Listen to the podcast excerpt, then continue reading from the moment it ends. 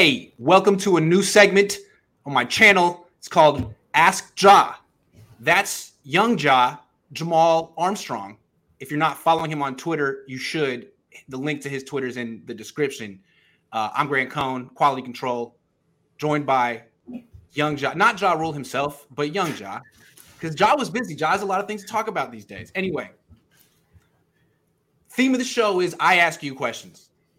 For sure. Six of them today. Five are 49ers question, and one is a bonus NFL at large topic. And we'll take any questions that people have from the uh from the chat. But pressure's on you today, Jamal.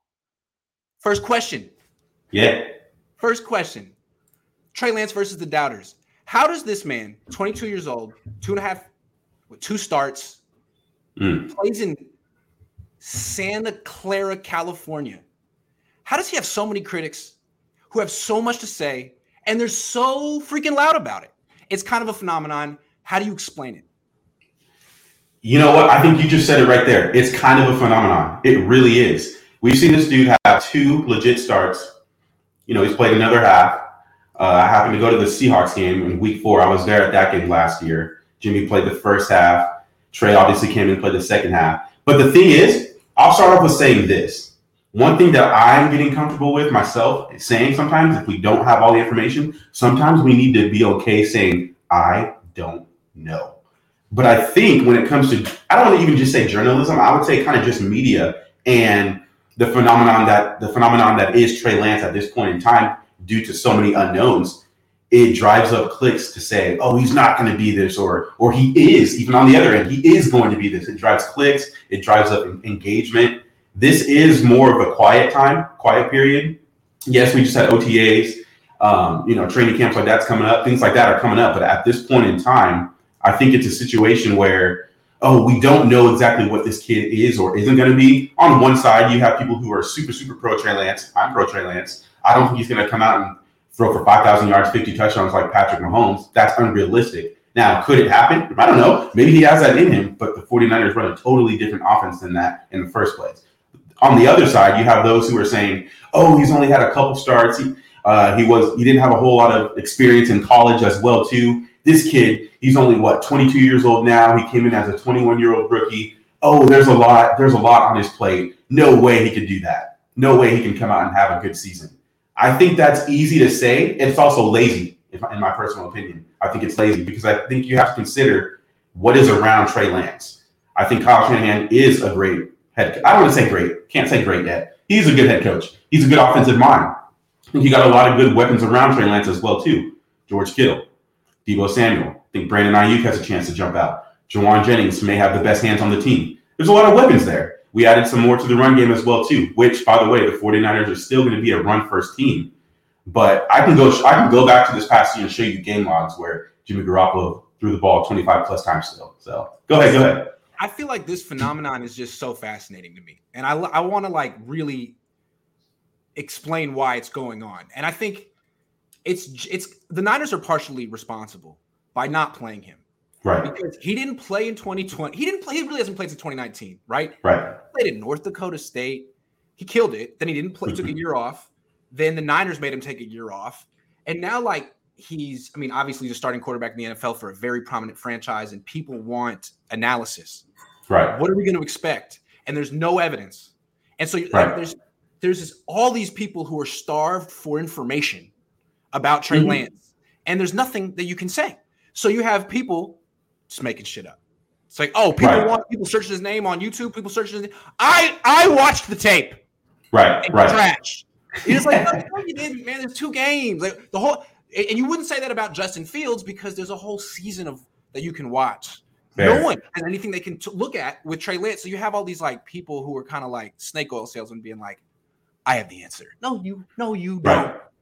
That's a fair point, though. What you said, I think if, I, if I'm reading between the lines of some of the words that you just said, if I, I'm going to hit it, just I'm going to hit the nail on the head. The 49ers didn't do any favors for Trey Lance throughout the season last year. They didn't prop him up. They didn't come out. They haven't come out this season and say Trey Lance is QB one. You've heard. I've heard some of the players say it right in the meetings, but the 49ers haven't. They haven't always had him prominently featured on promos, things like that. It's it started more now, and so you hear people like myself, people like you, oh, this dude's coming out, he's going to be QB1 now. We didn't get a whole lot of that this last year. And to your point, you're right. He only played a couple games. Uh, Justin Fields, Mac Jones, all these other rookies that were drafted in the first round played the whole year. So you have people on one side saying, well, Jimmy Garoppolo's still on the roster. Uh, he still played when he was super when he was really hurt. How did Trey Lance not get in then? He must suck. I think people have to realize that two things can be true. Jimmy Garoppolo could have been the starter unless he could not play last year because they wanted what was best for Trey Lance and the future going forward. By the way, little side snippet. I'm with you. I thought Trey Lance should have started last year. That's what I would have done. Start that train, get it rolling now, so that by the time his rookie contract's up, you know fully what you have. You want to pay him, you don't want to pay him. I didn't think Jimmy Garoppolo was that much better that Trey Lance couldn't see the field. That being said, yeah, you have people on one side saying this kid can't be that great. He must not be good because Jimmy Garoppolo is still playing. Why can't two things be true? Why can't Jimmy Garoppolo have been the starter last year and that was the goal all along, all season long, because they wanted to set Trey Lance up for the future because he is their future. Can't two things be true? I don't think we live in a world like that though, especially when it comes to sports. I just think it's so interesting that people are so much more interested in, in Trey Lance than Zach Wilson or Trevor Lawrence or Justin Fields or Mac Jones when all those guys played last year and you can actually make informed opinions about them. No one really wants to talk about them as much as Trey Lance. Why? Well, maybe it's because I'm stuck in the Niners Twitter, but I, I really think nationally he's the topic too. And it's because people are obsessed with the unknown. You're yeah. talking about something no one knows. And so everyone right. is equally expert about it. But like when you watch Trevor Lawrence, it's like, well, yeah, I mean, I saw the whole year. It didn't look great. You know what I mean? Mm-hmm. But I mean, like, it's not his fault necessarily. Let's wait right. until we see more. But with Trey Lance, it's like, I can't. There's no nuance. About him enough because I don't know why he didn't play last year. It's a mystery. Right. the theory. Yeah. You're and Jimmy's still right. on the team, so the conversation continues. It's annoying. It's annoying. If he's on, if he's on this team come week one, I don't know what I'm going to do. I'm still going to sit here and watch it. But if he's on this team, there's going to raise a lot more questions. I think a lot of people who are saying, "Oh, Jimmy Garoppolo, if he's here, he's going to be the starter week one." I think a lot of those people might feel validated. Let me ask you this question though: If he is somehow on this roster week one, you still think Trey Lance is the starter, or you think it'll be Jimmy? I don't see how the Niners can keep Jimmy Garoppolo as a backup. I don't see how the locker room would let it happen. They mm. love him. They love him. And he's made right. clear he doesn't want to be here anymore. So to keep him and say you have to be on a team you don't want to be anymore, and you have to be the backup. I mean, right. he would he might actually finally say something publicly, and I think a lot of people would have his back. So we're gonna get to Garoppolo in a bit, but sure. yeah, I don't see how he if he stays. I feel like he's staying for one reason because the Niners feel Trey Lance isn't ready yet, and it seems oh, like I hate that freaking ready in minicamp to me. Um, okay, yeah, we're talking about Lance and the doubters. Remember, sure. the very highly publicized draft class that came out. Every a lot of analysts sort of dug in their opinion before these guys were even drafted. So a lot of people are just kind of trying to be like, "See, I was right.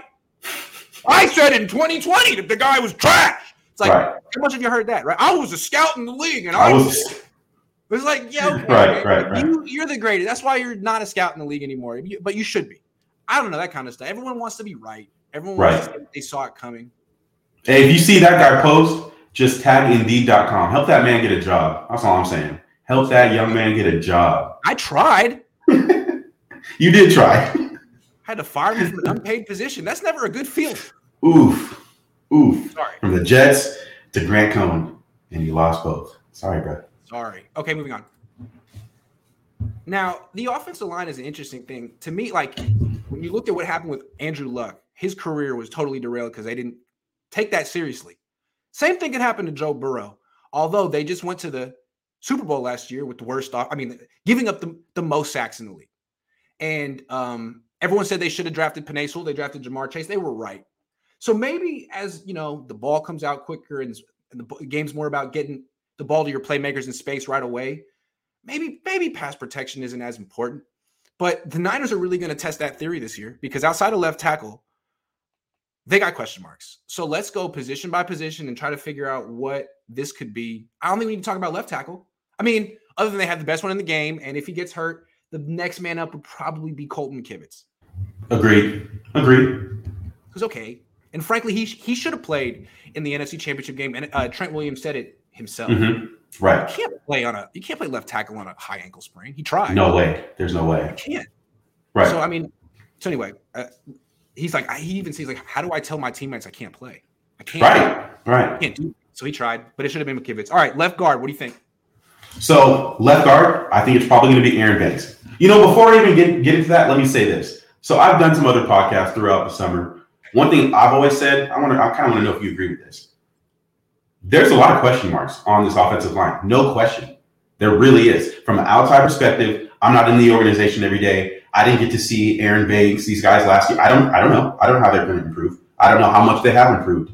But I'll say this. I do think it's almost I'm willing to err on the side of caution when it comes to the 49ers and how they have developed their offensive linemen because I've seen them get some decent production out of guys like my person, uh, uh, Purcell. I've seen I've seen them do things like that with some of these guys. Tom Compton. John Compton. Yeah, 100%. A lot of games with Tom Compton, and I didn't see that coming. Yeah, and if we're gonna be if we're just gonna be blunt about it, we've had quite a few offensive linemen on the 49ers who probably wouldn't be starters or even make some a lot of other teams. But I think the difference is with the 49ers and with some of these other teams. Let's use the Chiefs for example. I talked about them a second ago. They're going to be much more of a uh, pass heavy team. The 49ers are still going to be a run first team. Right. Now, when we say run first team, does that mean that they're going to run the ball 60 times a game and pass the ball 15? No, I don't necessarily think that. But I do think if it's working, they're not going to run away from it. And they also have Trey Lance. They pass it, and they're probably going to run the ball yes. more than any other team in the league. I agree with that. So run blocking is more right. important. It is. It is. And so I think you can kind of get away with guys who maybe wouldn't make it on other teams, maybe a little shaky. I think you could get away with it. And so the last thing I'll say, just in regards to that part, is if the 49ers have an offensive line unit that can rank probably in the top 14, 13, and we're not talking about them consistently on a week by week basis, I think that's a good thing.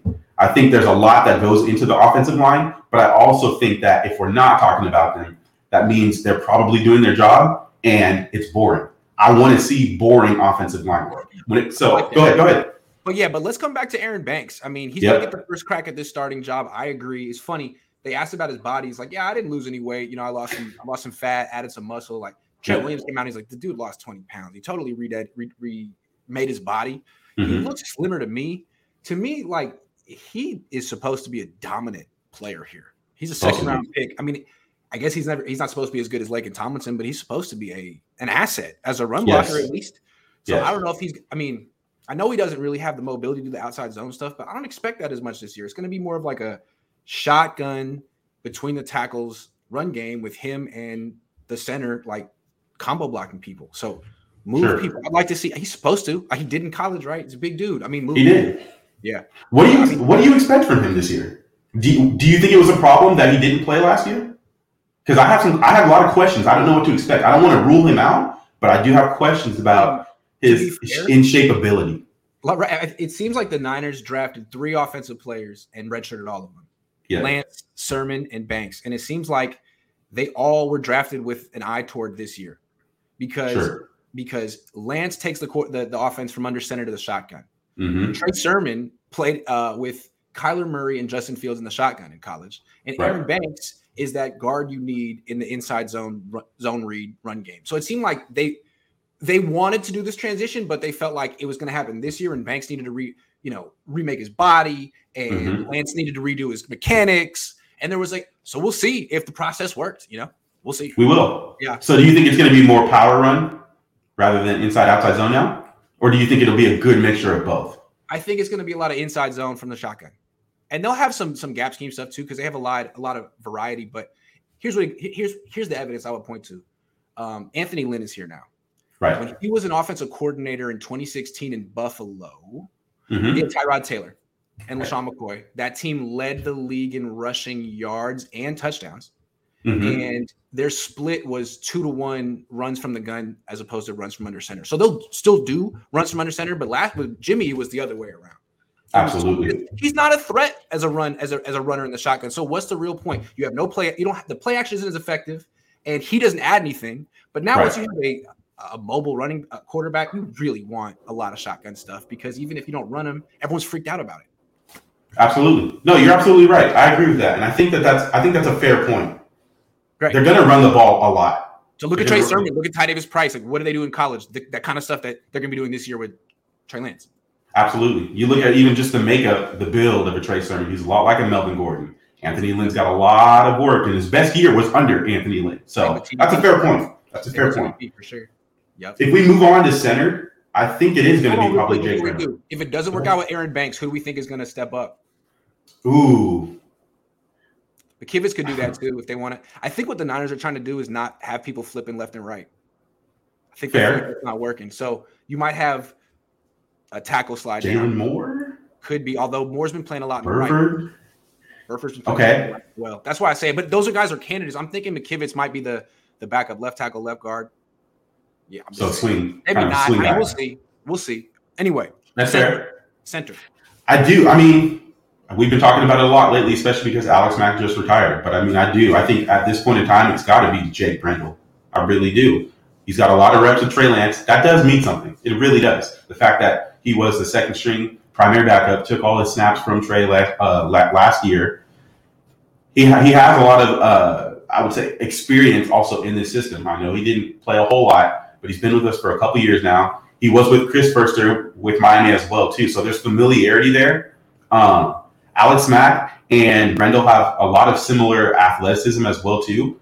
So that's where it comes back to me saying the question marks. There are question marks. I don't know how he's going to respond, and it is still a drop off from Alex Mack to Brendel, and there's a lot of pressure and responsibility put on the center in particular. Got to be able to call out, you know, uh, certain coverages that are coming. He has to be able to have that connection with Trey Lance. I know they've worked together a lot this past year, so I'm once again erring on the side of caution with Jake Brendel. I think he can be a solid starter. I don't expect too much out of him, but I think maybe because we don't know, it's easy to freak out about it. It is. We don't know what to expect from him, but at the same time, he's been in the system for a couple years now. Was with Foerster before that, so I'm willing to err on the side of he may be further along than what any of these rookies could get to. What's fascinating to me about Brendel is uh, the signs were there last year that the Niners believed in him. I, I just didn't, I didn't even know he was on the team, Jamal. I forgot. right. He was on the practice squad, but I'm looking here. He was active for 16 games last year. I didn't know that. I mean, didn't know Banks wasn't. They, tra- they they trusted him, and I I always assumed that if something happened to Alex Mack, that Daniel Brunskill would slide over and replace him. No, had anything Hmm. ever happened to Mack, it would have been Brendel, and that's what Kyle keeps saying. He's like, Brendel was our backup center last year. Like, did, Don't forget about Brendel. he was on the team. He was active. He was the backup center. I mean, I don't understand why people are so so surprised. And it's like, yeah, it was right in front of us. And the and the one extra thing that um, Jose Sanchez, writer on my site, all 49ers Mhm. out, which was genius, is that Brendel has been. I mean, Lance has taken all of his snaps with Brendel. He He's come to the 49ers. So Right. they already have a rapport as well. I'm not sure that Brendel's going to be the starting center week 17, Hmm. but I do think he's going to get the first crack week one, and we'll see how it goes. Who would be your guess by week 17? Do you think one of these rookies is going to just improve throughout the season to get that? Because I do. I honestly feel like when it comes to center in particular, we don't talk about it enough, but the ability to have that rapport for exchanges, especially if Lance is going to be in shotgun, that means a lot. That could lead to one, two, you know, five turnovers throughout the course of the season if it's if it's a switch. That's a big deal to me. Agree. If it's look, if the Niners are in the playoff hunt at the end of the season as they should be, and Jake Brendel isn't good enough, I think the only they could trade for a center. Mm. They could do Mhm. that. Get Jimmy Mhm. Garoppolo's money off the books and trade for a center, or the only the only other option is really moving Brunskill over at that point. So Yeah, right. you got that. He and he has started at least eight games at center in his career, and he Sure. terrible. So you got that. That's the that I, that's the one and two I think at center. I mean Donovan West, Yeah, maybe in a year or two. that's my that's my thinking right now too. I think he'll be on the team. Yeah. Got you. I agree. I agree. Do you, so do you think Donovan West is going to be a practice squad stash then this year, or is it? It's too early. It's too early. I don't think he's gonna like show out in, in preseason to the point where someone's gonna like swoop him off the 49ers after not getting drafted. I think Yeah. the Niners he'll he'll be there for he'll be on the practice squad and he'll probably he might be their starting center one day. I mean, if Yeah. they think they can develop guys like Jake Brendel into starting centers, maybe Donovan West fits too, but probably not right away. Especially Sure. because it seems like the center they want the guy to have a great grasp of what the offense is. I agree. You know what I mean? I agree. I think you have to, especially in Kyle's system. I think that's one thing a lot of fans, I think it's one thing that a lot of us know a lot. There's a lot of pressure, there's a lot of responsibility placed on the center in this offense. If Brendel is not stepping up, there's a lot of confusion. I don't think that would be just Trey Lance. I think some of that will fall onto his shoulders being the starting quarterback, if that's the case. But at the same time, I don't think that's fully his fault. Justin Lomker says, "Does Kyle have the patience to work through bumps with uh, Lance will have this year? Doesn't seem mm-hmm. like he will. He will, even if the issues aren't directly his fault. Well, he, he never seemed particularly patient with Jimmy Garoppolo. Now, yeah. in Kyle's defense, Jimmy never improved. So, and Jimmy was making a lot of money and was a lot older and had worked with Tom Brady for all that time. But I don't, mm-hmm. I don't mm-hmm. know about Kyle's patience. That's a good question. That know. is a good question. I kind of think. Tell me if you agree with me on this. Do you think that Kyle Shanahan's job is on the line if it doesn't work out with Trey Lance? Yeah, depending. I think it's Trey Lance, like, if Trey Lance is just a, t- a flat out bust, which he I don't think he will be, but if he were like Johnny Manziel or something, yeah, you know, hundred percent. Because I think people look at Kyle as yeah, great scheme, but you got to keep him away from personnel, man. Keep right, far away from personnel, and that's a that takes his stock way down. Let that dude be an OC. He might be best served as an OC if he can't cut it as a head coach. You know. Yeah. And one thing Kyle's done is sometimes he sometimes I do feel like he puts too much on his plate being the head coach. Sometimes it's okay to hire other staff members, uh, assistant coaches who can take on some of the roles, so you can be able to see throughout the course of the season what happened during the play. Oh, I had my head down. I was watching this. I didn't get to see that. You should you should be watching every play. You should be seeing everything that's going on. Jamal, how old are you? 28. 28. You remember Mike Shanahan? Yes, sir. If you remember, I mean, the way I remember Mike Shanahan was excellent coach, hell of a scheme. Mm-hmm. Had a lot of down years because he got ultimate power with the Broncos and really meddled a ton in personnel and right. got it wrong more than he got it right. And it's like, for whatever reason, Kyle and Mike feel like they can't do their job and they're mm. like the emperor of the building. And they've gotten right. that power, but it hasn't worked out for them. It really right. hasn't. Just saying. And McVay's not the emperor of the Rams. I mean, Les Snead's no. very powerful. So I don't know. I agree, and some some sometimes that comes down to personality. I think it might just come down to the personality, the way these coaches, the way Sean McVay is. Sean McVay is one hundred percent a players coach. Kyle Shanahan, I think, is not. I think he's a players coach. I don't. I wouldn't say he's one hundred percent a players coach. I think it's my way or the highway. I'm going to tell you like it is. Either get with it or get out. I'm just going to be honest. And it's like you know they're all control freaks to a degree, but a reluctance to delegate. You know, maybe a very like very few people you actually trust delegating to. And one is his dad. One was Mike McDaniel, who's gone. You know, like, man, part of being a, a, head coach is being really good at delegating and having a lot of yep. people you trust. Otherwise, because just every single job that you try to do on your own is a 24 7 job on its own. Like, if you hired someone, someone would do, be doing that 24 7 all year. And right. seven those jobs you're trying to knock out at once. Good luck. Good luck. I mean, you're know your strengths, know your weaknesses. You're great, but you're spreading yourself thin. Last second sports, I vaguely that's that rings a bell. I know that guy. my guy Jamal. I love y'all. What's up, Jesse? Appreciate you. uh, Mr. Hickman says, "Here's two dollars. Thank you. I appreciate that." Again, Caden Hickman says, "What happened to Mondays with Vish?" He's on. He's on the other side of the world.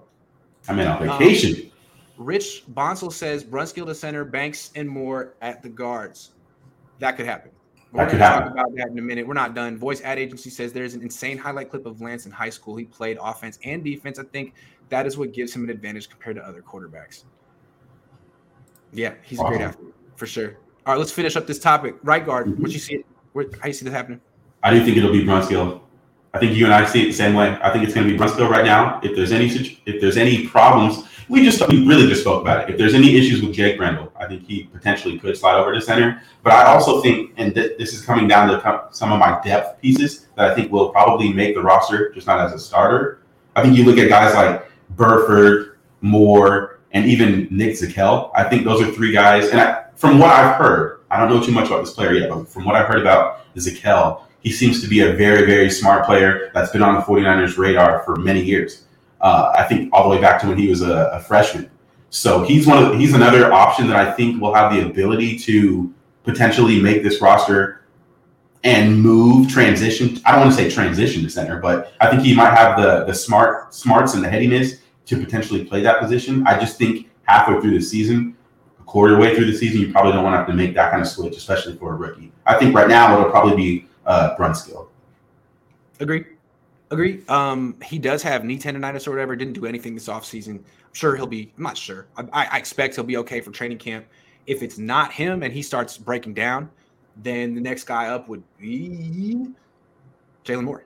Jaylon Moore, right? Jaylon Moore. I think he's a year ahead of Spencer Burford. Burford probably is more gifted, but he's Yeah. he's the youngest player in the team. He's 21. Mm-hmm. So Mhm. probably Jaylon Moore at right guard. Then right tackle, McGlinchey says he'll be back for week one. So if it's if he's healthy, it's him. Yeah, Skeptical. So, so let's say McGlinchey isn't ready week one. yeah. You think we'll be taking? I think at that point, if he's not ready, I do think it'll be Nick Zakelj. I think he has the ability to hold that position down due to. Say it again. Oh wow. I do. I think he. I think. I, I partially think that some of the draft picks that we made were due to the the chance that he could potentially not come back. This being Mike, McGlinchey, or this could potentially seriously be his last year playing for the 49ers. To me, from just from what I've heard, I don't know too much about this player yet, but I, I have heard that Nick Zakelj is a very smart player. So I think they could be working with him right now during training camp to potentially have him slide into right tackle. I kind of see that as one of the more underrated pieces that maybe people people aren't talking about right now. I I, I, I want to go as far as to saying he might be the first offensive lineman off the. Hmm. I think he could be. That's interesting. He he's a very intriguing player. In minicamp, they had him at left guard. He was a left tackle in college, Mhm. and they said that they're going to try him at center. So maybe that's the guy who's their starting center next year. Yeah, absolutely. Um, I I'm going to go at right tackle though. At least with the guy they had in minicamp and OTAs uh, was Justin Skule. Remember him? Yeah, yeah, I do. Vaguely. I don't know. A little bit. They won games with Justin Skule, just like they won a lot of games with Tom Compton. He's not great, but I think he might get the first crack at it just because he's a vet who's been in their program for a while. Uh, Mm. Also, Jaylon Moore could get a look out there too. They like him, and I think they felt that he really showed a lot for a rookie. I think they feel that rookie offensive linemen struggle, that they Yes. really have to get a lot stronger, and Jaylon Moore should be a lot stronger than last year. So I think they're going to give him a real close look at both right guard and right tackle. He might just he might just be better than Daniel Brunskill. You know, he might just be better Right. than Michael Lynchy. Like, look out for Jaylon Moore. Can I ask you a question about that? Yes. So, just in regards to Jaylon Moore, and you just mentioned right now the potential of him starting either at guard or tackle. Maybe you know the answer to this. Maybe I'm talking to the wrong person about it. What would you say are some of the nuances between playing guard or playing tackle and being able to be able to swing like that at a moment's notice? Well, the pass protection is much different. Right. I mean, it, it- as a as a tackle, they always say like you get to take three or like a couple kick slides. You- There's, there's time and space between you and the guy, and it's very one on one. At, at guard, it's like the contact happens instantly. Right. So whole different set of techniques in, in that. Um, but in, in terms of the run blocking, I think it's probably pretty interta- interchangeable. I mean, Okay. outside zone, you're, you're it's the same reach technique. I think it's pretty is. similar.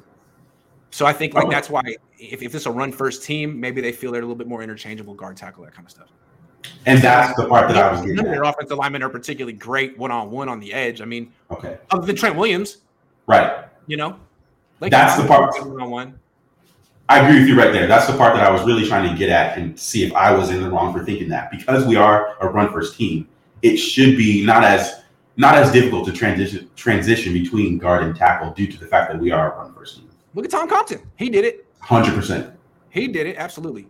Keneal says Jamal. My guy keep killing it. He is killing it. He's a natural.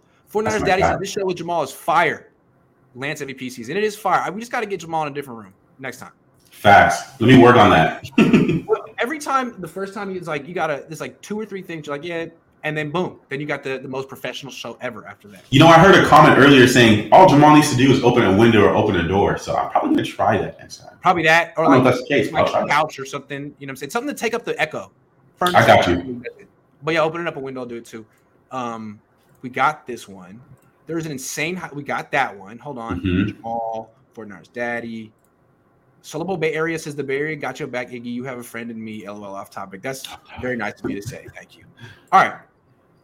Uh, why do you think the 49ers like Talanoa so much? I mean, this isn't a guy that they spent a first round pick on or a second. Yeah. a round pick, and they talk about him. Really, they've been much more consistently positive with Talanoa than they've been with Trey Lance. I agree. Why? Why? That's such a great question. Yeah. You know, when it comes to him, I have to look beyond just athleticism because I'll be totally honest. When I was looking at the draft, I was looking for us to draft a starting safety because I didn't and I haven't viewed Talanoa Hufanga as a starting safety. Then they didn't draft one, and they passed over the guy that I wanted in Nick Cross. Mm-hmm. I love I love Nick Cross as a safety. I think he's super athletic. I think he's also a smart heady player, and in some ways, he does remind me of Jaquiski Tartt. I actually think he might have even better ball production, to be totally honest. And then, then he goes to the Colts. I, that hurt me so bad. I was a big fan of Nick Cross. So the fact that they did pass over him, they passed over guys like Markquese Bell, they passed over those guys. It made me think, okay, why did they not draft one? And do they just see Talanoa Hufanga as a potential starting safety? And does that have anything to do with Jimmy Ward? Are we? Does it say more about Jimmy Ward as a safety than it does about Jaquiski Tartt, or even than it does about Talanoa Hufanga? When I look at Talanoa Hufanga, not the most athletic guy, but what is he? I think he is very smart. I think he is very heady. I think you can look at the Cardinals game last year, um, and he got beat by Christian Kirk deep, and that was where I was like, see, this is why I don't think he will be a, a, starting safety, or I would say a very good starting safety. But the more I look at it, I see him as a, I think his potential is a solid starting safety due to the fact that he is, I, I think you could honestly make the argument right now that he's one of, if not the best, just pure tackler on the team. I think when it comes to tackling, he's very good, very sound. And I think he loves playing. I think he loves tackling. I think he's the type of guy that you can get a lot of energy to other players just by the way that he plays. Is he fast? No, he's not. But I do think he's the type of guy that's generally, not always, generally in position. I would say nine times out of 10. Uh, if you remember the Bengals game this last year, I think that was around the time the 49ers started to play a lot more cover two also remember that's about the same time that Ambry Thomas came in to be starting corner. So when you look at cover two and what that defense does, it puts a lot more, I would say, pressure on the safeties to cover both deep halves, but also to fit uh, the alleys during the runs as well, during run plays. So when that happens, I think that's where I personally feel Talanoa Hufanga is used best. I think he is a really great tackler. I think he has the ability uh, to play on the deep half. I don't think he has the the speed to match up one on one and just stay with the guy deep down the field. But if he if he's able to be, what's the word I was looking for? If he makes the play on Wednesday because he knows where he's supposed to be, I don't think he'll ever be out of position. So that being said, I think he has the ability to be a potentially a potential starting safety because of one, he does have Jimmy Ward next to him, who's a Swiss Army knife. You can play him in the slot, you can play him you can play him back. You can play him in the box. I think that because of those things, it allows potentially Talanoa Hufanga to be a starting safety, just solid. I don't think he'll be anything amazing. Here's why I think the Niners are so enthusiastic about Talanoa Hufanga. It's weird, but I think it's the position that they value the least on the team. Mm. Safety. It's like mm. it's it's like they haven't drafted a safety higher than round five since Kyle Shanahan and John Lynch have been there. And it's weird because John Lynch is one of the greatest safeties ever. You'd think he would sort of understand the importance of safeties, but the Niners really are convinced that you this is not a position you draft high and that you can get good safeties late. And so it's almost like, you know, you know, people that shop at thrift stores. My mom used to always stop and shop at thrift. God love her. I mm-hmm. love that. But it's like it's a way that you show off your stuff from, from thrift stores. You'd be like, so what do you think? And you mm-hmm. look at it and be like, nice. It cool. They'd be like, high voice, two dollars. I got it for two dollars. You're like, oh, well, for two dollars, that is one heck of a lamp. I mean, that's a great two dollar lamp, and that's where the Niners are at. His safety is like, what do you think of the safety here? He's like, well, he runs a four six. I mean, yeah.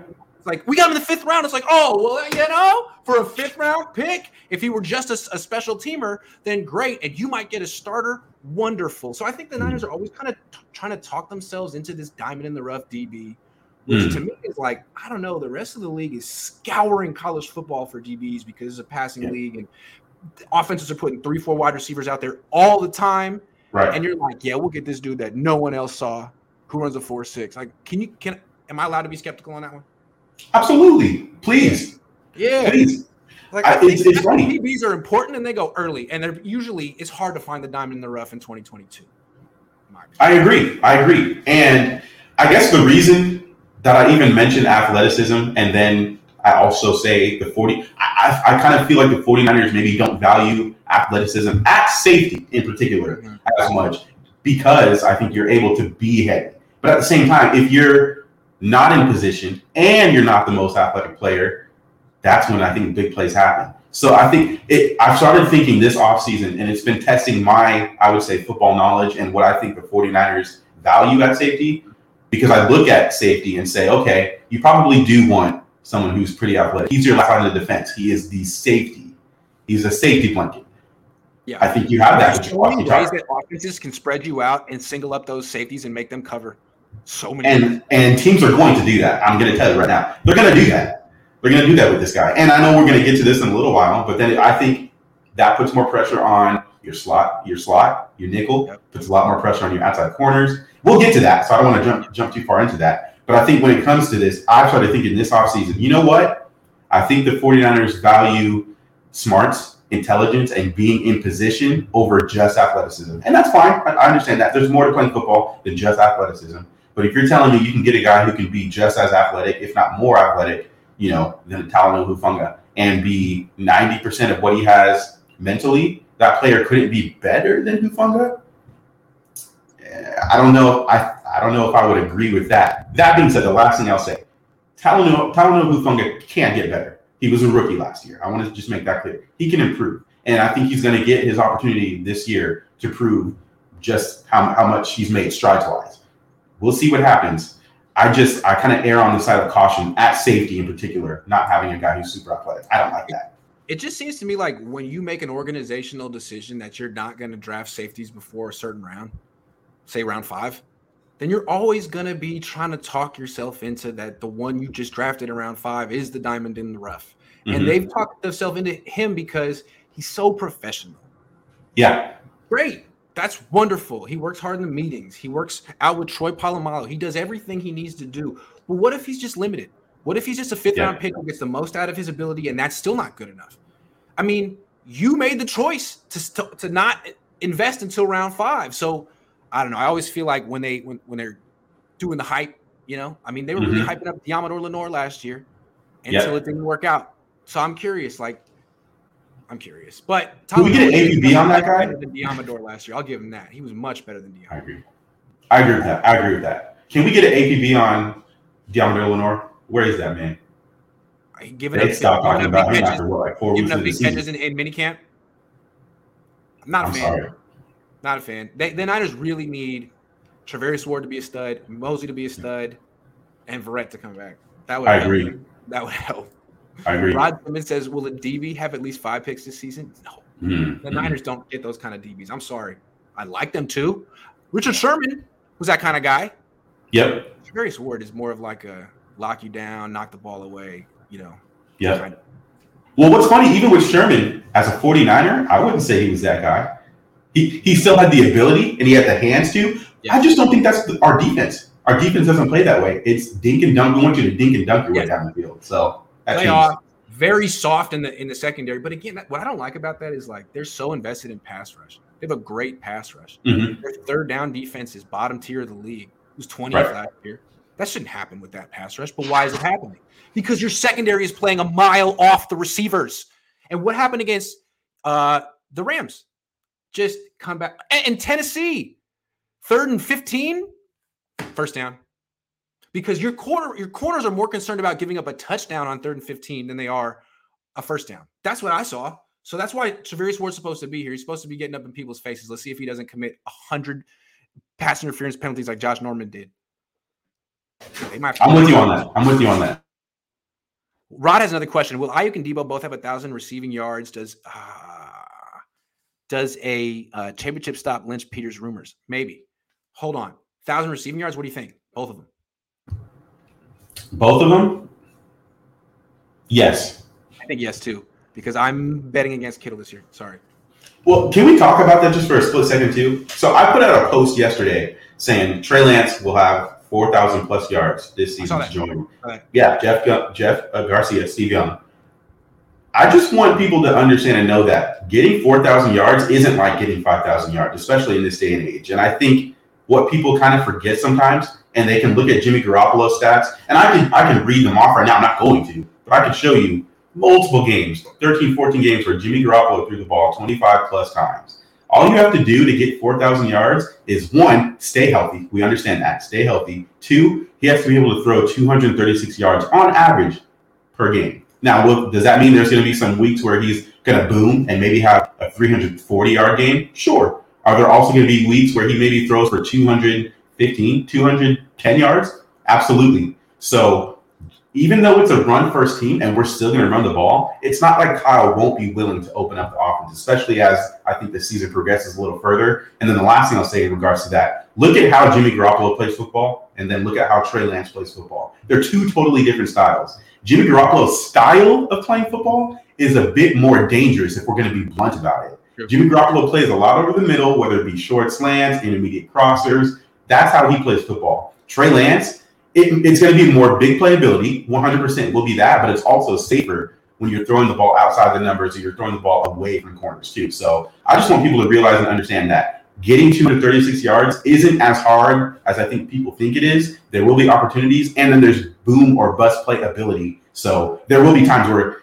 he throws the ball to Deebo Samuel for 60 yards, and that's one play. Also, why why why Jimmy's so risky is that he what I like to say he plays football on a tennis court. He knows there's only so much field he can work with, and he's going to force those throws in there. And everyone like maybe not early in his career they didn't know it, but now everyone knows that he's throwing the ball in that little tennis court, and they're breaking on those in breaking routes, and he's getting a lot of heavily contested passes. What Lance is going to do is just to use a basketball term, he's going to spread the field. He's going to spread defenses out, and they're not going to be able to just be like, well, he's going to throw in this 10 yard box. Like, no, mm-hmm. he's not. He's going to throw mm-hmm. anywhere like Josh Allen, and that's going to make things really tough. Really tough. Tom Jensen says if Brock Pasta starts, we are beyond screwed. That is not nice. You're going to hurt his feelings, Tom. We do not hurt players' feelings here, okay? The, the motto on the show is if you don't have something nice to say about a player, you don't say anything at all, okay, Tom? Knock it hey, off. Get, get with the program, man. Brock Pasta. That's hilarious. All right, moving on. Similar topic. Another fifth round DB, Sam Womack. Mm-hmm. Why do the 49ers like this guy so much, in your opinion? Now, yes. It seems like he's here because they don't like Deommodore Lenoir as much as they did initially. This mm. is the the replacement. Uh, why mm-hmm. do you think mm-hmm. they like Womack?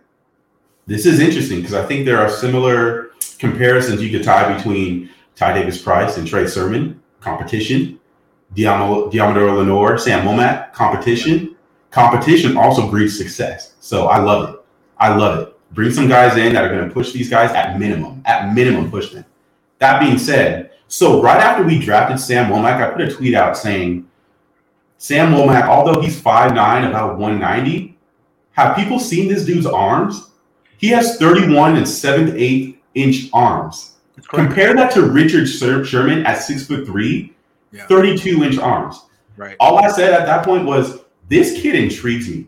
He, he runs high four threes, low four fours. He's got the yeah. speed. So yeah. first and foremost, I look at him and I'm thinking about K'Waun Williams. We let K'Waun go. Thank this you. dude, this dude coming out of the draft, I'll just say it right now, he's more athletic, athletic than K'Waun Williams ever was. K, K'Waun ran a four five. That being said, there's much more to playing. Yes, and there's much more to playing football, especially I would say corner, than there is than just speed. There's 100 percent more than that. Hold on. Be willing. Go ahead. He's faster and he has better length than K'Waun, which means that he has the ability to play outside. But Thank in terms you. of how they're built, they're built. They're both 5'9", 190. 100 percent. 100 percent. Yeah. Yeah, and so you look at the 49ers and what do they expect out of their out of their nickel corners? They, you got to be able to tackle. Can you tackle? Yes, I think this guy has. He's willing to go in there you know, put his butt in there and tackle a guy. But I also think that there's some differences between K'Waun and him. And I think that's also what made the 49ers intrigued with him. You spoke on it earlier, and I was going to say, talk about it as well, too. Go back to the NFC championship game, and you look at when we were on defense, why, why did we lose that game?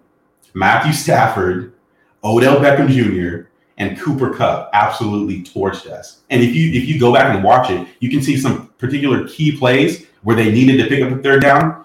And a lot of times I thought it was out of the slot. I thought it was guys, it's Cooper Kupp killing out of the slot. Also, I mean, this is a little bit off topic, but I thought we played a lot more soft coverage, especially outside during that game as well too. And they were prepared for that. The Rams were pre- prepared for that, and they they cooked. They ate off that. That being said, you can look at that game. You can look at the wild card game against uh, the Cowboys, and Cooper killed out of the slot as well too. So I think the differences between these two. I think that Womack plays the ball in the air. I'd say right now probably already better than K'Waun does, and K'Waun's not bad. We've seen we've seen him play, but I think K'Waun's losing some of his athletic ability. But where he kind of makes up for that at this point in his career is he's smart. He's very heady. He knows where he's supposed to be. He's seen a lot of football, played a lot of football. This kid, Womack's coming in. Uh, he led he led college football with pass breakups, 17, 2021, and he's also Toledo's pass breakup king. He's he leads he's their all-time leader in pass breakups. So to me, that signals okay, this dude has the ability to jam at the line of scrimmage. He's not very big. You look at a guy like Cooper Kupp, 6'2, he's a big slot. So, but he has the ability to put his hands on you. He can push you out. But I think also when the ball's in the air, he plays through receivers really, really, really well. So this to me points towards more towards coverage. Can he get there and tackle? Yes, but we can't continue to get torched. And we can't have Dontae Johnson coming in playing playing slot all the time if, if K'Waun or someone else goes down. So to me, I look at I look at Womack and I say, okay, he's long, he's got the speed. Now it's just about the reps and does he have the confidence to be able to stay in this league and play? Because I think he has I think he's got the tools to be really. He intrigued me. I'm super intrigued. I'm not saying he's going to become this or he is going to become this, but I do think he has the, the skills to be a very good nickel corner. If he can put up seasons similar to K'Waun Williams, that's a that's a home run signing. What I think so interesting about the, the Sam Womack thing is like, I'm thinking that the Niners would sort of uh, adjust their view in the secondary, like nickel is a starting position. Cooper Kupp's in our division. We got to match up. We face them twice a year. Let's really invest in the nickel spot. No, the Niners are very like locked in, stoic. This is who we are. This is what we do. We like K'Waun Williams. We won with K'Waun. We don't need to change the formula. We have a formula. Our formula is a nickel like K'Waun. And K'Waun's a little old. And, you know, we couldn't afford him this year. He got paid by the by Denver. We, we didn't have cap space. He's gone. What we really would like is another K'Waun. Is that so much to ask? We think we can find another K'Waun in round five. Oh, we found one with longer arms and and faster wheels. At least they think so. We'll see. But I think they feel like, man, all we are asking for, it's like going to the to the car dealership. Like, we don't need a Ferrari. We just need a K'Waun Williams. And we know it's not too expensive. And we know we found at least one before. So let's see if we can do it again. I think they're they're banking on that. Like they have a specific template in mind that maybe other teams aren't looking for, and they can find it again. We'll see. They didn't find it with Deommodore. I don't know what that was, but maybe it was oh. it was a, a, symptom of not really having. It was a weird draft, right? Because it was the, the COVID year. It was. Like, it was. Playing games and stuff like that. No, was there no no pro no combine? Something anyway. It was yep. It's very weird. It's very weird. And I think yeah. you look at you look at nickel corner, especially in the 49ers defense. We know what we know what K'Waun was, especially in 2019. That was just a, a beautiful season, really. He was locked out. But that being said, you're right. It is essentially a starting position in the NFL right now. So if you can get a guy that people don't talk about a lot, but might be underrated based off of his play, you take that. I think nickel is is a very underrated position. I really do. I mean, I kind of like the idea the idea of having a corner who has the versatility to go in the slot. Favorite. So many top receivers go in the slot. And yep. if you have a guy you're paying 16 million a year in Charvarius Ward, he can't go in the slot, like that's not going to help you necessarily against DeAndre Hopkins all game when he moves over there. What you can't. So what I like about the Rams is they, they spend all this money for Jalen Ramsey, but they can put him wherever the hell they want. On put him in the star. He's a star. You can just shut down a slot guy outside. Now, you, now mm-hmm. not every team can get Jalen Ramsey, but it just shows to me that you might want to prioritize that spot. But the Niners are set in their ways. They just need someone as good as Jaquiski Tartt. They just need someone as good as K'Waun Williams. They're solid. They're not great. They think they right. can get solid DBs in round five. Maybe they can. Maybe they can. So do you think Sam Womack's going to be the starter? Yeah. At nickel? Do. You do? Because it ain't, in my opinion, Ooh. it's not going to be Deommodore. It's not going to be Dontae. It's not going to be Darqueze. Right. It's, it's going to be Womack, but it's not going to be right. Like, they're going to make him earn it every step of the way in the offseason. Yeah. But then week one, it'll be like, oh, look who it is. That's where I was. So what, what about Moseley? What about Moseley? I know a lot of fans would say, well, Moseley should slide in. I don't. I think they. That's what maybe. I'll, hey, look, if Womack's out there week one, he's going to get tested. If it doesn't go well, that's what they should do is move Mosley in there. But okay. they're all about like not making big changes. You know, it's a good, True. good team. We're right there. Let's just keep the same structure and just right. plug in a different player who's similar. So they're. I think Womack. They look at him as that guy. And look, frankly, from what I've seen from him so far, I have no opinion on his tackling but mm-hmm. uh, he mm-hmm. is very sticky in coverage. I agree. He's a good outside corner. He is. At the same time, like he'll he'll jam in practice. Mhm. He is very physical in Mhm. coverage. So Mhm. usually the fifth round rookie doesn't get the benefit of the call. You know what I'm saying? So I'm just Right. curious, like, are the refs going to let him play the way he wants to play? I mean, they didn't let Right. Josh Norman play the way he wanted to play, right? Sometimes you got to earn that. Yeah. Maybe, in, maybe at Toledo he got the benefit of the doubt, but over here I don't know. We'll see. Yeah. You're going to earn those strikes, young buck. Exactly. But he does seem much more promising than Diom- Deommodore. Doesn't have the length, doesn't have the speed, doesn't have the size. I, I Mhm. never got that one. I don't know why he was outside even early on through the first four weeks. He was playing outside. We knew he didn't have the speed for that. And I'm not trying to just like shit on the guy. I'm really not. We knew he was a, he had, he projected as a nickel corner if he's going to Yeah. make it in the league. He doesn't have that speed to be able to play on the outside. I think he has the mentality and I think he has the the tackling, I would say prowess to to to make it there, but we'll see what happens. We'll see what happens. He's been already kind of almost a forgotten guy. It's kind of crazy. I'm not a scout, but I have watched a lot of training camps and stuff. And last year, Deommodore was getting all this hype, and I was sit, standing there like, "What am What I is it? missing?" And I actually kind of liked Ambry. Now he would I love still on 11s, but in one on ones, I thought he was actually really matching up well with Aiyuk and Deebo. Mhm. And I, I, I thought Ambry was better, and everyone was like, "Ambry's trash." Deommodore is really. I don't like. Yeah. Really? Man, I don't know what I'm looking at, man. I've lost it. And by the end of the season, I was like, yeah, yeah, right there. That's what I'm talking about. So, yeah, I don't know, man.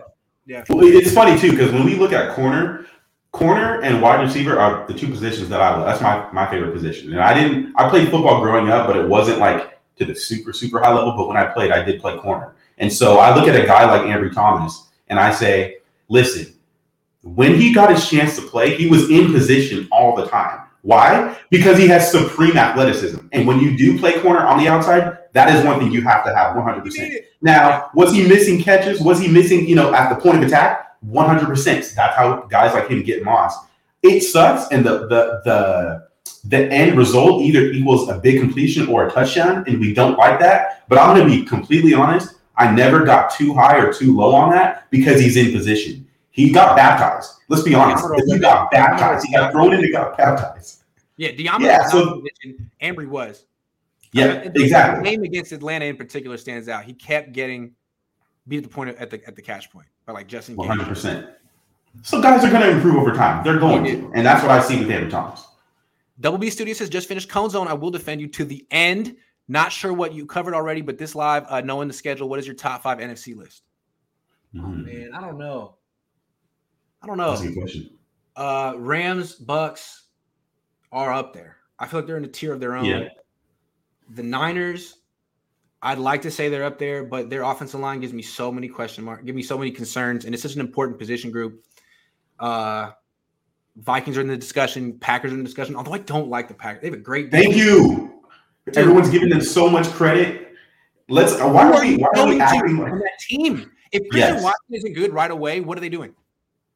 That's the question, right? Why are we acting like they're not going to go through some bumps and bruises along the way? And let's at the same time, if Aaron Rodgers, who's one of my favorite quarterbacks of all time, I love the way the dude plays, love the way he spins it.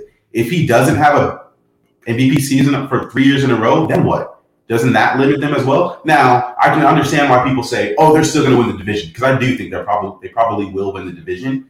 But if we're, I'm sorry, I'm going to make Packers fans mad. I think that I think the Packers are probably pretenders. I think they're pretenders this year. I think they can have a really good regular season schedule. So do I. So do I. I think that I think the Packers can have a really good regular season schedule. They'll probably go. They'll probably end up first in their division, but I can see them being an early out. I really can. Hold on. Let me just pump the brakes on Green Bay for a second because what they do have, which people gets overlooked, they have a hell of Defense. a defense. Absolutely. So good. It's, So it's good. probably might be better than the Niners because they have Jaire Alexander at nickel. You know what I'm saying? They're Easy. not messing around. They have really, really good DBs. Eric Stokes is a good young DB too, and Rasul Douglas just got paid after. Like they have three really good starting corners right now. and the great like one of the greatest quarterbacks of all time. So if Christian Watson's good, then all of a sudden that team could win 13 games. So I'm Okay. skeptical on Green Bay, but I'm not writing them off. Um, two teams that are Is it skeptical though? Is it skeptical? Because what if you think they're going to be good in the regular season? You just think they'll get bounced early in the playoffs? Because I do. That's what That's happens to them exactly every how I year. see it. That's what happens to them every year. No, I'm with that. I'm with that. Um, two more teams that no one's talking about. Philly. Mm.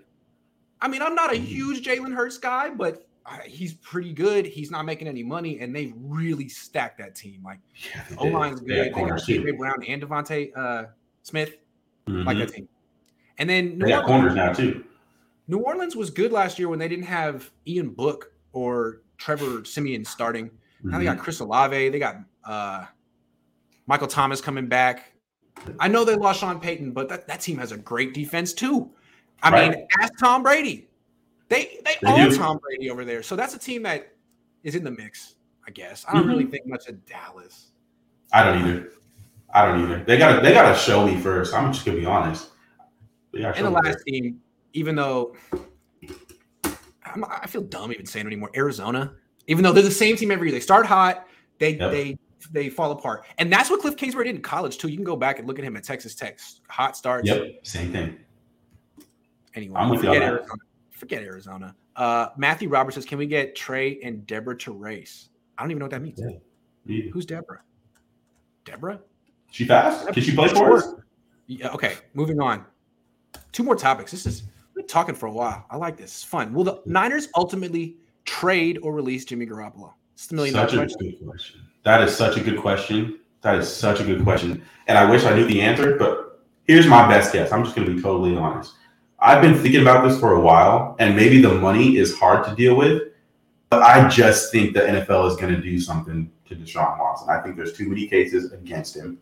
Hmm. Um, I think you have to do. I think there's enough pressure publicly on the outside that even if there's no, you know, there's no discipline from him in the court system, I do think the NFL will probably suspend him, and I truly think it probably will be for the whole year. I don't think that the Cleveland Browns are going to want to go into this season, especially for a whole season, on the riding the coattails of Jacoby Brissett. I don't see that. I don't think there's a way that they can keep Baker Mayfield as well too. So I'm thinking as we get closer and closer, and there's finally a decision made on Deshaun, which I think will probably happen closer to the start of the actual season. I think they're probably going to drag that out. I can see a scenario where Jimmy Garoppolo does get traded. I don't want to. I don't even want to say it's out of desperation. I think the Cleveland Browns have a very a championship contending roster. That roster is very good. I think it also would be in Jimmy Garoppolo's best interest to play for the Cleveland Browns as well too, due to the style of offense that they do run. It's a lot of lot of Nick Chubb, good amount of Kareem Hunt. They do have Amari Cooper now, who's also really good in the slot as well too. That's going to help out Jimmy Garoppolo. You know, we do see some dinks and dunks here and there. They do have a deep threat as well too, but that may not be the best idea, you know, over there with with Jimmy Garoppolo. But I do like I like what Anthony Schwartz, he's a uh, receiver out of Auburn. I think he got drafted last year. He's a really nice player as well too. I think it's in Garoppolo's best interest to play for the Cleveland Browns just because I think he has the ability to come in and be a leading presence in that locker room. Players do like to play for Jimmy Garoppolo. Does that mean he's the best quarterback ever or that he's always going to make, you know, the right read? Absolutely not. But I think they do have a, a good defense and a good offense that if he can just lead the ship, honestly, if he can just lead the ship and Nick Chubb is still Nick Chubb, that team could at minimum go to the playoffs with him. I think Jimmy Garoppolo is probably going to end up as a Cleveland Brown when it's all said and done. Well, look, if Deshaun Watson is out for the year, and that's not hasn't happened yet, and Baker mm-hmm. Mayfield really refuses to play for this team, then maybe you know trading for Jimmy Garoppolo, who has one year left on his deal, is the best option. But you don't commit yourself to him long term. although trading for one year of a guy is is tough, but teams do it. I mean, the Niners traded for half a year of Emmanuel Sanders. Teams do it. So I can make I, I, I can see it. But if he's not suspended for a year, what's what if he's mm-hmm. suspended for eight games? I'm not sure he's going to be suspended for the full year. He sat out last year as sort of like I'm suspending myself, and he's not. He hasn't been charged with a crime. Yeah, he's got 25 lawsuits, and I'm not condoning his actions at all. But I'm not certain the NFL is going to necessarily suspend him and have him sit out for a second consecutive year. If it's if it's eight games, maybe the maybe the Browns say, you know, instead of trading for eight games of Jimmy Garoppolo, Let's just write it out with Jacoby Brissett and see what we can do. Because frankly, the difference between jo- Jacoby Brissett and Jimmy Garoppolo is not that big. There is a difference, but it's not that big. So I agree with that part. I, I see what you're saying. It actually Cleveland does make sense, but I don't know if it makes sense for eight games. They have to be 17. Yeah, and I, I mean, I think you raise a good point. the difference between Jimmy Garoppolo and Jacoby Brissett isn't insane. For eight games, now if we're talking eight games, I could probably stomach that. If it's the whole season, I probably would go Jimmy Garoppolo. But eight games, right? Because do you feel like Jimmy, Brissett's not that bad. even though you're not going to go anywhere, but you, you can take you to the playoffs. Jacoby, Yeah. Are they not similar type of players too? I mean, Brissett maybe has a little bit more athletic, athleticism, but it's only a little bit. Pocket they passer. both He's more studied good quarterback. Tom Brady. Bill Belichick. You know, it's I'm funny. you gets credit for that, but Jacoby, everyone's like, who cares? Right. Right? Hmm. Yeah. Fishy. Hmm. Hey, all right. Last topic, and this is a bonus topic. This is not a Niners topic, but it's been on my mind all weekend, and I have a lot to say. So I want to ask you first: Which team do you think will be this year's Cincinnati Bengals? And that, to me, is a team that sort of no one really sees as a Super Bowl contender in the lead up to the season, and Sure. then potentially goes to the Super Bowl, or at least just makes a, a deep run in the playoffs. Yeah. So first and foremost, I think we all understand and know this: health is wealth. So this is if everybody can stay healthy. What team do I think can really turn it around? And that for me is Minnesota Vikings. I don't I don't particularly like this team a whole lot or anything like that, but I think that they had a low key underrated offseason. I think they returned a lot of their good position players. I think Kirk Cousins is a solid quarterback. I think Dalvin Cook is a really good running back. Um, if he's able to stay healthy, I think he's going to continue to run all over everybody. We know what Justin Jefferson is already. Adam Thielen is still Adam Thielen. I don't think he gets enough credit for being the red zone threat that he is. He's really good in the red zone. Really good route runner, really good hands. I like him quite a bit. actually. Jefferson might be the best wide receiver in the league. hundred percent. His route running, he might be the best route runner in the league, on top of being the best wide receiver. One hundred percent. They added to Darius Smith. I mean, That's exactly what I was just going to get to. The sorry, the sorry. No, you're good. Yep. You're good. I'm right there with you. This defense, I think, had a, an underrated offseason. Not only did they add Zadarius Smith, who, like, like we said, if he can stay healthy, he's a really good pass rusher. But also Andrew Bru- Andrew Booth out of Clemson. I like this guy. I think he's a really good corner. I think before the season's over, he's probably gonna uh, he's probably gonna jump ahead of Cameron Dantzler as their starting corner. Um, Harrison Smith is still Harrison Smith. Lewis Cine out of Georgia, really good young safety. I think he's gonna be a stud. So I think I think this defense improved, and I think the reason, the other reason that I add them to this is their division isn't insane. Their true competition is the Packers, and we talked about it a second ago. I think the Packers have a good chance to win the division, but I do still think that the Vikings can make the playoffs. What it, you know at that point, they have to be a wild card. But I think they're. I don't. I don't love this team or anything like that. But if there's a team that could turn it around, it would be them. They were eight and nine last year. I don't expect them to go 14 and three or something like that, but 10 and seven, 11 and six, I definitely think that's doable. If they can stay healthy and remember how to play football again, they should be fine. Eight and nine last year was kind of to be to me embarrassing. The coach didn't get fired. He could have because they were better. They're better than eight and nine. Uh, okay, let's. I, I'm gonna go. I'm gonna take a mighty hack at this one. I'm swinging for the fences, and the way I look at this is the Bengals were four eleven and one in 2020. If Mhm. anyone had said a, a year ago, "I'm picking the Bengals and Rams in the Super Bowl," you'd have been like, "What the fuck are you talking about?" What the fuck? Right. Like, what do Right. you mean? Like, Rams is cool, but Bengals? What? Okay, so that's sort of where I'm. go- When, the, when I say the team, I'm going to say your reaction is going to be, "What the fuck is Grant talk?" Fair. That's what I'm going for, and then I'll explain it. The New York Jets. Boom. This team was three and 14 last year, right?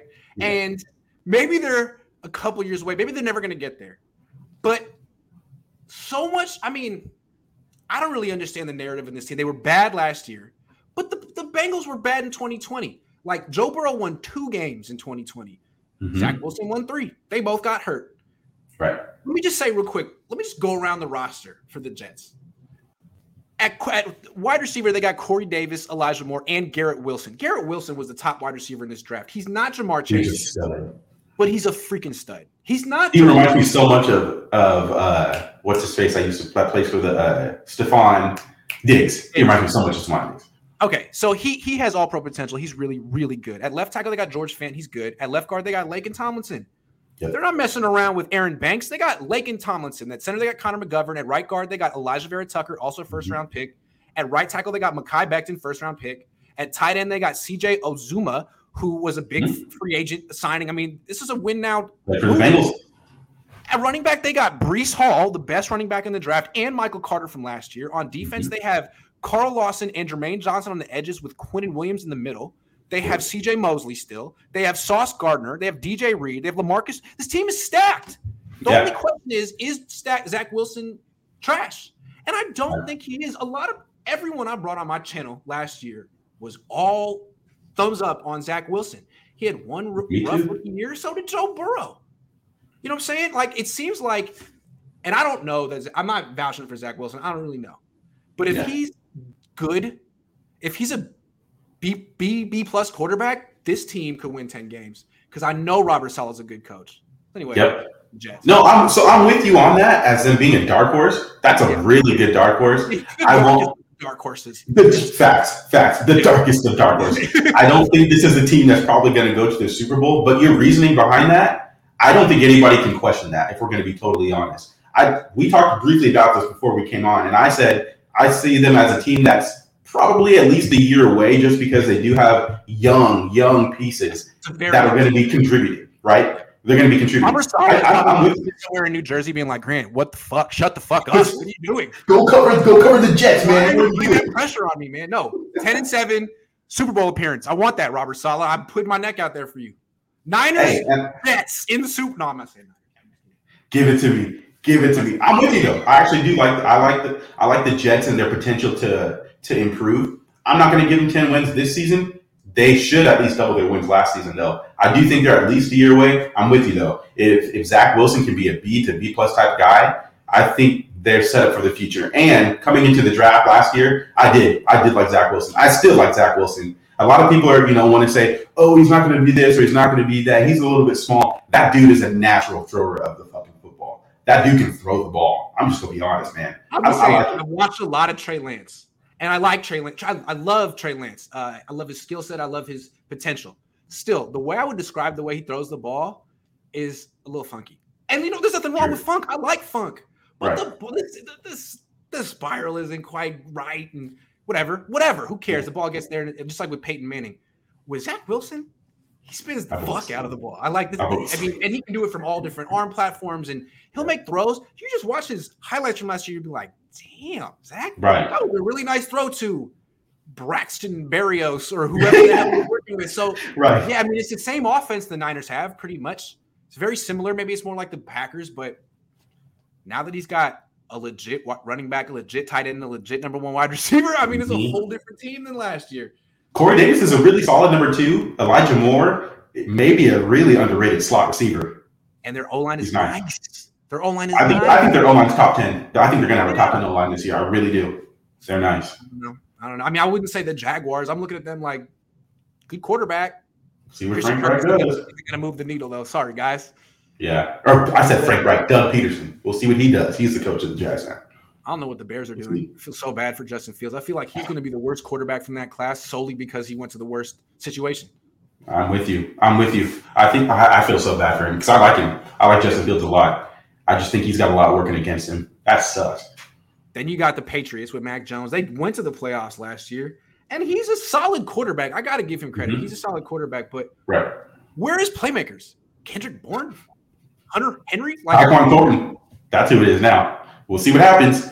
We'll see. Does he have hands like that? I don't know. to, see, to me, like the team, the teams in the AFC West with the with the, the weapons, Right. Jets and the Dolphins. Yeah. Like yeah. seriously, even the even the Yeah. Bills. Like you got Stefon Diggs and what? Uh, Jamison Crowder now. They just signed what to say it's the tight end. They got OJ Howard. I think the Bills are stacked. I'm not gonna lie. I think the Bills are stacked. They got my favorite my favorite corner from this draft, Kaiir Elam. Oh, I think the Okay, Bills, I think okay. I think the Bills are stacked. I know that's Yeah. pretty much everyone's favorite uh, pick in the AFC, but me. I'm going with the Jets. No, I'm just kidding. I'm not going with the Jets. I might say with the Jets. I'm going with the Jets. Lil Lars Stewie says, "Who do you think we could trade for Nick Chubb?" Deebo. hey, whoa, whoa, whoa, whoa, chill, buddy. Whoa, chill, We're good with the run game. I don't know what's gonna happen. I don't think it's gonna happen. Uh, Lester McDaniel's a new member. Thank you. A lot of people are like kind of surprised that I said the Jets. I, am a big Robert Saleh guy. Sacramento Mike says Dwight Smith said he knew they were going to win versus the Raiders in 2002 because the NFL is rigged in the playoffs. Whoever Vegas bets on will win. Bucs two years ago and Rams last year. Hey, those teams were good too. We got to give them some credit. They were good teams. Really? You think the NFL? Sacramento Mike says the NFL is rigged. Wow, that's a heavy know. accusation, Sacramento Mike. Double B Studio says if this player gets injured, the Niners are screwed. Which one? I think Jimmy Ward. Yeah, I think Trey Lance. That, I'm sorry, man. Brock Pasta, Nate Sudfeld. Yeah, on offense, I agree. On offense, Trey Lance. On defense, I do. I would agree with you, Jimmy Ward. I know it's really it's really bold to pick the quarterback. The starting quarterback. If he gets injured, the Niners are in trouble. Boom! Pay me all the money. This is my analysis. Thank you. Who else? Um, how about left tackle Trent Williams? Ooh, what is that's that a huge loss. About Trent Williams, how about that? That's the question. That's literally the question. That's, we talked about this for what twenty minutes today. We don't know. Mm, that's the one thing they can. It's the one player they can depend on. Right. He's a weapon. He's.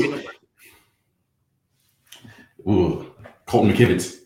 Has Aaron Donald ever had to answer a question on the record about Daniel Brunskill and why he owns him? Who? Who? Who's that guy? That's probably what he'd say. That's messed up. Devo that's, who? Yeah, right. That's hilarious. Yeah, anyway, that's our show. Hour and ten. This was a lot of fun. Thank you, Young Ja. You're welcome, Young Grant. No. Appreciate it. All right. Um, that was a good show. Thanks everyone for watching and for donating. I will see you tomorrow because tomorrow is another day. See you then. Peace.